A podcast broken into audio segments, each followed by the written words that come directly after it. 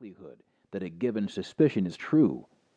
A properly functioning brain seems to do this calculation intuitively, behaving in many cases like a skilled Bayesian statistician, some studies show. This reckoning requires the brain to give the right amount of weight to prior expectations and current information. Depending on the circumstances, those weights change. When the senses falter, for instance, the brain should lean more heavily on prior expectations. Say the mail carrier comes each day at 4 p.m. On a stormy afternoon, when visual cues are bad, we rely less on sight and more on prior knowledge to guess that the late afternoon noise on the front porch is probably the mail carrier delivering letters. In certain mental illnesses, this flexible balancing act may falter. People with schizophrenia often suffer from hallucinations and delusions, debilitating symptoms that arise when lines between reality and imagination blur.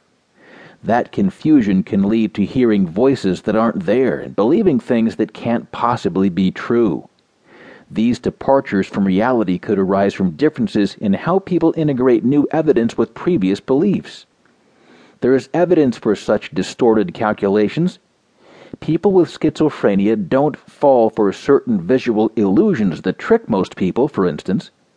When shown a picture of the inside of a hollowed out face mask, most people's brains mistakenly convert the image to a face that pops outward off the page.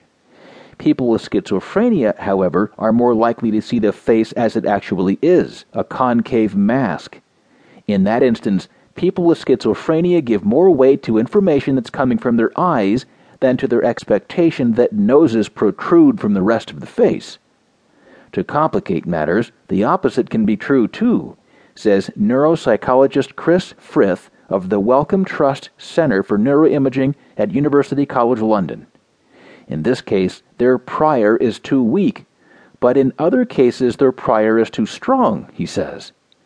In a recent study, healthy people and those who recently began experiencing psychosis, a symptom of schizophrenia, were shown confusing, shadowy black and white images. Participants then saw color versions of the images that were easier to interpret.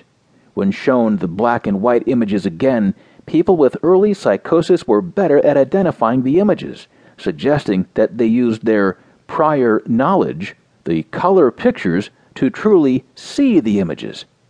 For people without psychosis, the color images weren't as much help. That difference suggests that the way people with schizophrenia balance past knowledge and present observations is distinct from the behavior of people without the disorder. Sometimes the balance tips too far in either direction. In a talk at the annual Computational and Systems Neuroscience meeting in February in Salt Lake City, Seriès described the result of a different visual test.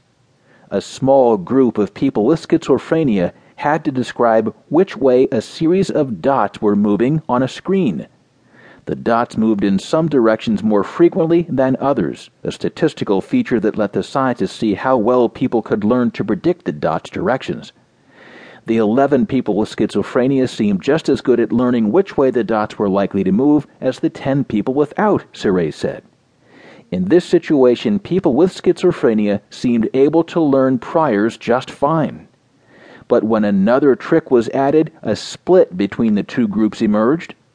Sometimes the dots were almost impossible to see, and sometimes there were no dots at all. People with schizophrenia were less likely to claim that they saw dots when the screen was blank. Perhaps they didn't hallucinate dots because of the medication they were on, Seriès says. In fact, very early results from unmedicated people with schizophrenia suggest that they actually see dots that aren't there more than healthy volunteers. Preliminary results so far on schizophrenia are sparse and occasionally conflicting, Seriès admits. It's the beginning, she says. We don't understand much. The research is so early that no straightforward story exists yet, but that's not unexpected. If 100 years of schizophrenia research have taught us anything, it's that there's not going to be a nice, simple explanation, Adams says. But using math to describe how people perceive the world may lead to new hunches about how that process goes wrong in mental illnesses, he argues. You can instill expectations in subjects in many